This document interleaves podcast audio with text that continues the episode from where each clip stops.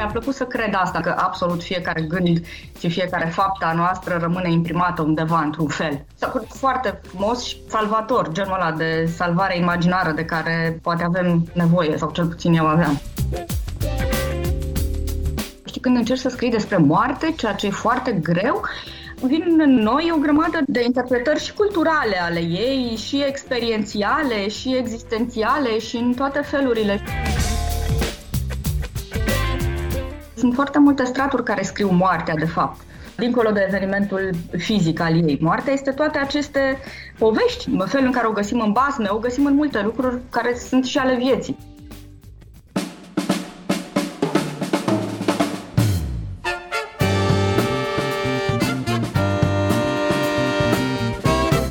Timpul prezent în literatură.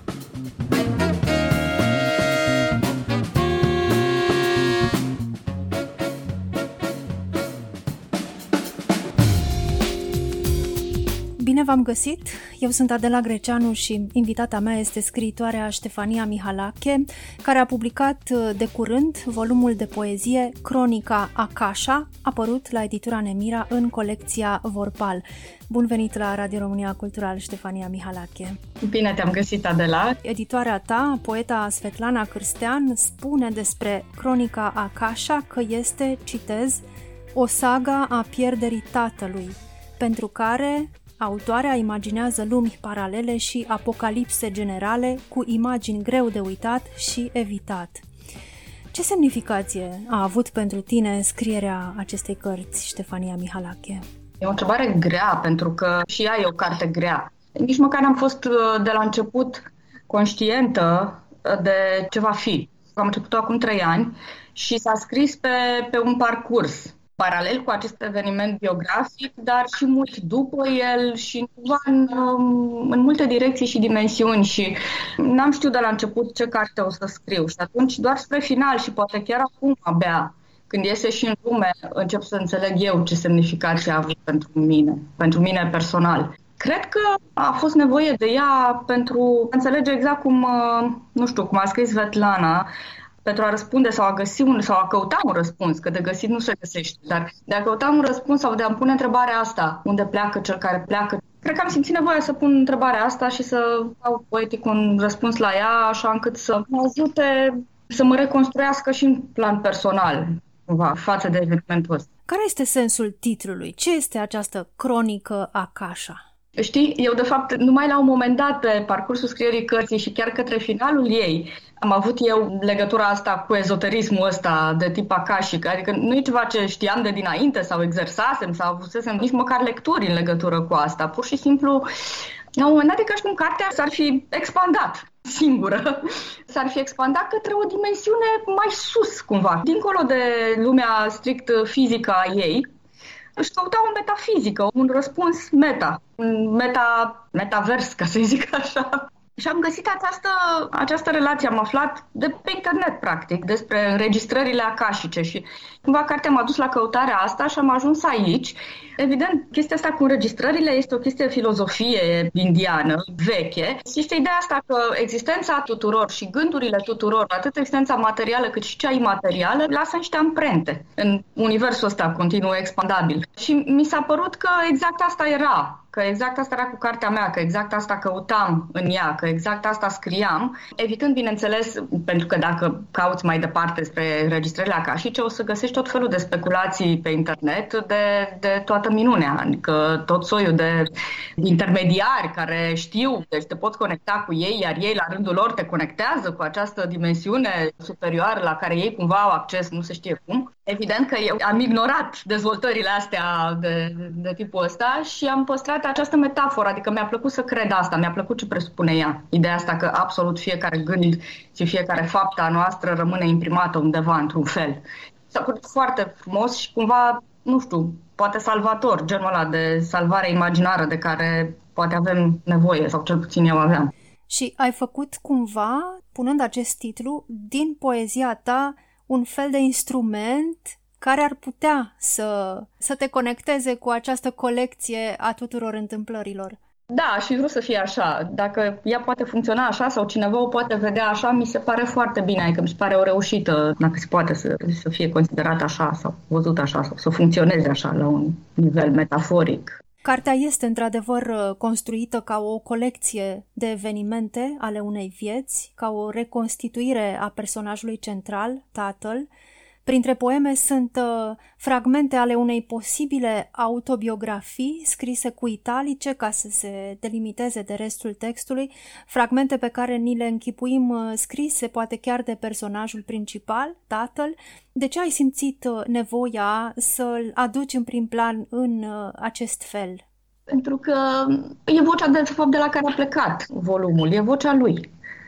Și dacă e să fie o carte despre imprinturi și despre amprentele noastre, atunci acolo trebuie să se găsească și amprenta asta este centrul de autenticitate al cărții, dacă vrei. Da, este el care își scrie cumva fragmente din acest um, conglomerat al unui eu care încearcă să se, să se povestească. Și aveam nevoie de vocea asta. Trebuie să existe. Am vrut să existe el ca personaj. Am vrut să existe dincolo de privirea mea și dincolo de toate celelalte grile pe care le-am mai pus eu deasupra, de toate celelalte straturi. Am vrut să existe el, să fie el în mijloc. Pentru că așa puteam să ajungem la amprentele alea. Apropo de diferitele straturi ale cărții, uneori cartea are tonul din basme sau din parabole, ca de pildă în poemul Vestire, unde, citez, Pisica primește vestea de la șoarece și lupul de la miel și furnica de la greiere și rațele de la pești și uliul de la vrabie și scorpionul de la păianjenul cel mai mic și balanța de la ciocan și scoica de la perla dinăuntrul ei și uraganul de la liniștea de după uragan sau uh, ca în poemele despre Apocalipsă, unde plouă cu pești gata fripți, dar care, citesc din nou, n-au cum să fie buni. Aceștia nu sunt pești din Apocalipsa noastră. În poeme apar adesea personaje fantastice, cum este vulpea vulpilor, cum ai găsit uh, tonul acesta? Nu l-am găsit ușor, adică au venit așa niște crâmpeie, după care se amestecau cu altele, după care ajunsese un soi de, de magmă în care se găseau toate și aici pot să spun că Svetlana a avut o mână de aur pentru că mi-a pus întrebările care trebuiau ca eu să încep să, să separ straturile astea și să văd exact cum vreau să le organizez și ce vreau să, ce vreau să zic cu ele, pentru că realmente veneau la mine, iar eu ziceam, stați un pic, adică ele încercau să se topească așa și încercam după aceea să le rescriu, să scriu straturile astea, să le depăne așa cumva încât ele să rotunjească povestea și să o facă să devină un întreg, dar un întreg semnificant și semnificant pe mai multe straturi. Și mai e ceva, de fapt, dincolo de toate astea, lucruri pe care le pot eu raționaliza acum, cred că era ideea asta de căutare, știi, când încerci să scrii despre moarte, ceea ce e foarte greu, vin în noi o grămadă de, de interpretări și culturale ale ei, și experiențiale, și existențiale, și în toate felurile. Și sunt, sunt foarte multe straturi care scriu moartea, de fapt dincolo de evenimentul fizic al ei. Moartea este toate aceste povești, chiar și povești, da. Felul în care o găsim în basme, o găsim în multe lucruri, asta vreau să spun, în multe lucruri care sunt și ale vieții. Deci, cumva, cred că ele au vrut să vină toate straturile astea ca să mă uit eu în multe feluri la ea, din multe unghiuri. Și în același timp zic primar, instinctiv. Nu știu, au venit instinctiv. Foarte multe au venit instinctiv. Tonul acesta de parabolă prinde adesea repere din realitatea de azi.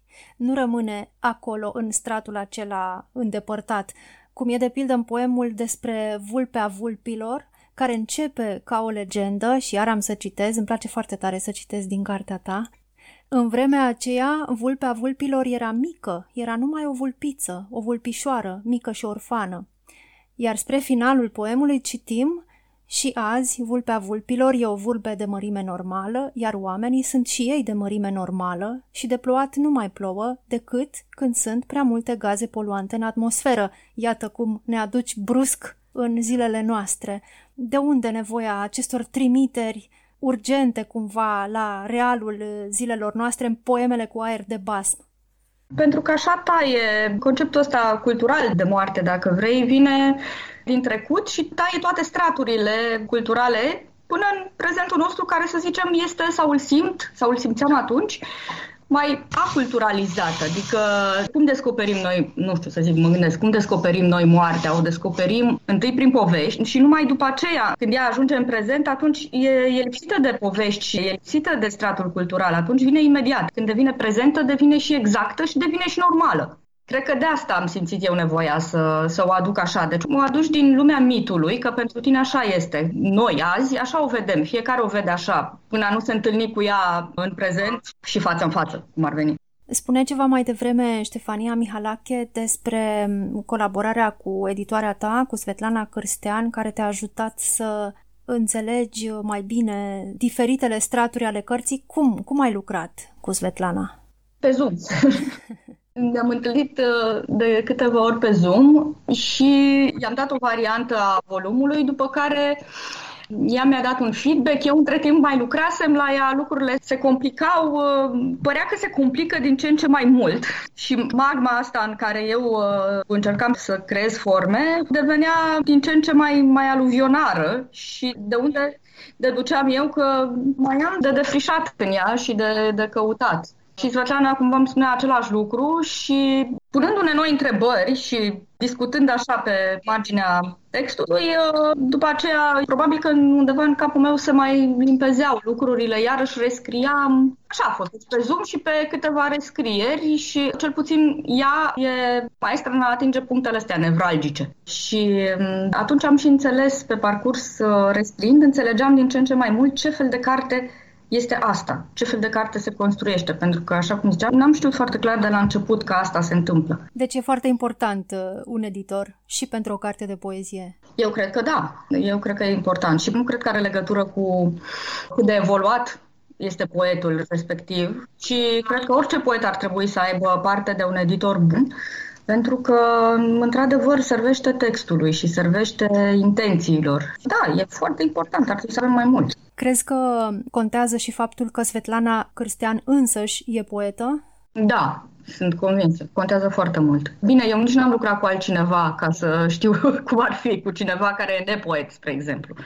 Și practic eu numai cu ea am lucrat. Acesta ar fi al doilea volum pe care îl scot la Nemira, în Vorpal și na, ce pot să zic, adică dacă ne gândim așa, volumele mele se pot numi Vorpale, două Vorpale.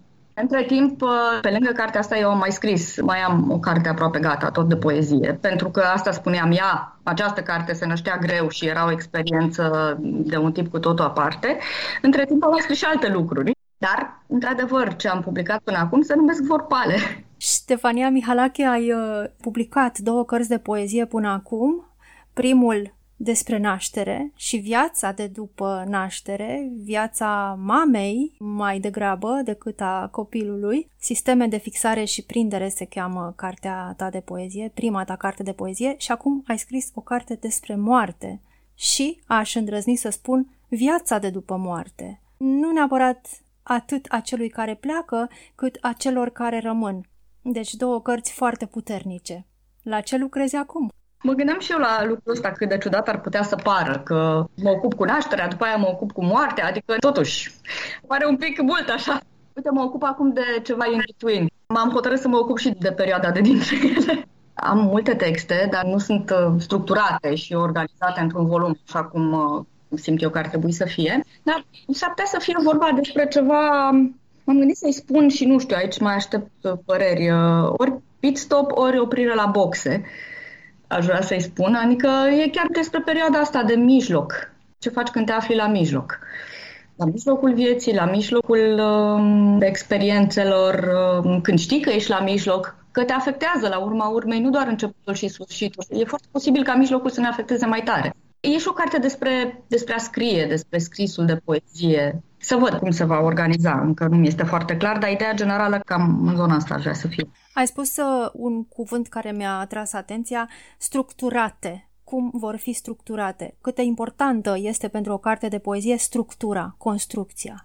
Mi se pare crucială, mie cel puțin. Dar uneori am senzația că poate e prea mult. Adică eu cel puțin le strâng, am senzația că uneori le strâng prea tare într-o temă. Și nu știu dacă le servește, câteodată îmi pun problema asta. Poate că e o chestie bună să redescoperim tematica în poezie, nu știu, am senzația că multe volume care se publică acum, nu, nu o spun ca pe o critică, dar am senzația că multe par așa, sub zodia întâmplătorului, ele conținând texte bune.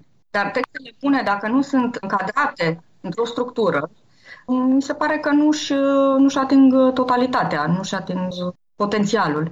Mi se pare importantă tematica în poezie. De ce ar fi numai în proză? Ar trebui să fie și în poezie. Chit că poate sună mai tradiționalist, pentru că nu e așa, noi acum ne îndepărtăm cât mai mult de, de tradiții, de toate soiurile și ne speriem, e un cuvânt foarte nasol ăsta, tradiția. Dar mi se pare că nu e rău. Nu e rău să redescoperi tematica.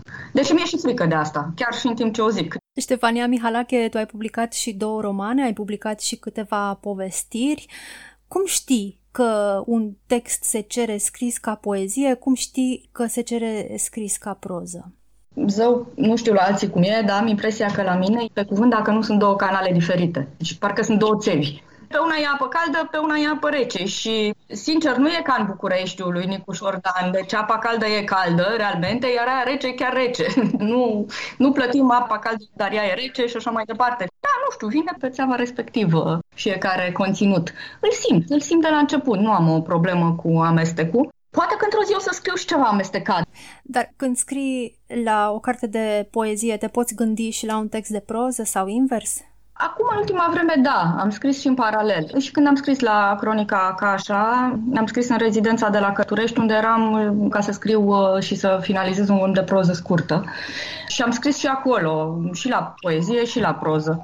Înainte nu mi se întâmpla, mi se părea foarte greu. Acum, cumva, uneori vin împreună. Dacă am conținut care cumva merge pentru proză, trebuie să-l scriu cumva în momentul ăla sau în preajma momentului respectiv, pentru că altfel uh, ratez șansa să se coaguleze ceva și mi se pare bine să încerc să fac asta. Acum nu știu niciodată dacă merg în paralel cu ele, încă nu-mi dau seama care se va finaliza și când și nu intră neapărat într-o competiție și așa, I go with the flow. Ai uh, pomenit uh, rezidența Cărturești. De ce e important uh, pentru scriitori să aibă acces la asemenea instituții, să le spunem? Adică la un timp doar al lor, o lună, două luni, trei luni, în care să meargă într-un loc unde nu trebuie decât să scrie. Da, e esențială. N-ar trebui să, să lipsească așa ceva, ar trebui să fie mai multe. Pentru că eu am simțit-o pe pielea mea. Da, e, e foarte mare nevoie să ai un timp doar al tău. Da, e mană cerească. Te pune într-un timp uh, din ăsta și între paranteze și cumva atunci nu mai funcționează nici, uh, pentru că uneori sunt scuze, dacă suntem aruncați în cotidian, ne mai găsim și scuze. Nu am putut să scriu azi, că am avut 100 de lucruri de făcut. Te ajută și la chestia asta, strategia asta de evitare. Nu știu cât scriitori au, eu am. Eu uh, mă plim foarte mult pe lângă scris. Îl evit uh, cu grație, așa, dacă nu mai pot să le evit și atunci trebuie neapărat să fac asta. Iar parantezele astea îți dau ocazia, în cazul în care ești un evitant din ăsta, să nu mai ai scuze și să te apuci chiar să-ți faci treaba. Pentru că nu e frumos să te duci acolo și să nu-ți faci treaba. Iar pe de altă parte chiar îți dă, îți dă și ocazia, îți dă și vibe-ul ăla și dorința de a-ți face treaba, îți dă impulsul de care ai nevoie. Te reîntâlnești cu tine, cu ce-ți place ție să faci și e bine, adică ai nevoie de întâlnirea asta, că nu ai altfel. Deci sunt, sunt foarte bune rezidențele. Eu așa am reușit să termin cartea. Altfel nu știu dacă reușeam. Începusem și pe aia de trei ani. Dar rămâne ceva din vibe-ul ăsta după ce te întorci din rezidență? Poți să mai profiți măcar o vreme de disciplina pe care ai deprins-o într-o lună sau două de scris? O vreme, da, da. Cu toate că atunci când pleci de acolo îți juri pe ce ai tu mai sfânt că așa vei funcționa de acum înainte și că așa va fi și că n-ai să uiți niciodată cum a fost acolo pentru că așa ar trebui să fie.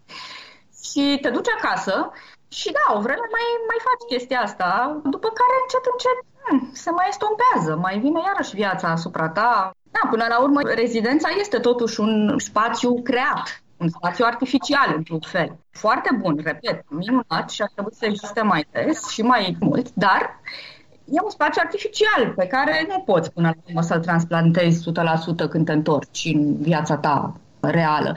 Fiindcă dacă ne gândim bine, literatura noastră sau ceea ce vrem noi să scriem se creează și se naște în întâmplările astea, în, în lumea reală, nu se naște sub un clopot de sticlă. E bine să te duci acolo din când în când, da. Ștefania Mihalache, tu ai publicat și o carte de critică literară. E de fapt teza ta de doctorat uh, rescrisă pentru un public mai larg și are ca temă copilăria în literatura română de după 1989. În ce măsură crezi că ți-a folosit uh, faptul că ai citit cu creionul în mână cam tot ce s-a scris în proza românească de după 89 referitor la subiectul acesta? Ție ca scriitoare, în ce măsură ți-a folosit? Cred că e posibil să-mi fi folosit uh, la nivelul la care mi-am mai șlefuit motorașele astea cu care scriu proză pentru că nu scrisesem foarte mult uh, proză înainte și dacă stau să mă gândesc bine, după ce am făcut uh, lucrarea asta, am început să scriu mai mult proză decât scriam. Da, m-a, m-a ajutat, uh, a fost constructiv, a fost foarte bine că m-am imersat în multe stiluri de proză și că am văzut și toată problematica, toate lucrurile care au frământat pe prozatorii români după 2000. Pentru că ele se văd în romanele astea ca într-o oglindă sau în nuce, dacă vrei, se văd micuți, strânse acolo toate, chiar dacă unele nu dezvoltate până la capăt, dar se văd toate obsesiile astea ale prozei noastre de după 2000. Sunt acolo. E interesant să le cunoști și să le iei așa step by step. Deci ai învățat uh, să scrii proză citind foarte mult și cu un ochi critic. Da, cred că, cred că așa. E cea mai bună cale. Nu? Iar eu n-am mai scris critică, adică mi-am concentrat toate energiile în uh, această carte de critică, care a fost și teza și a fost de muncă la ea. Înainte scriam și critică, inclusiv critică de poezie, scriam pentru reviste. Eu n-am mai făcut asta de foarte mulți ani și cred că am simțit nevoia să dau aici uh, ce lăsasem nefăcut, ca energie de scris critică, să zicem așa. Ștefania Mihalache, îți mulțumesc tare mult pentru această discuție și îi invit pe ascultătorii noștri să caute volumul tău de poezie Cronica Akasha la editura Nemira în colecția Vorpal, noul tău Vorpal, cum spui. Mulțumesc, Adela! Eu sunt Adela Greceanu, cu bine, pe curând!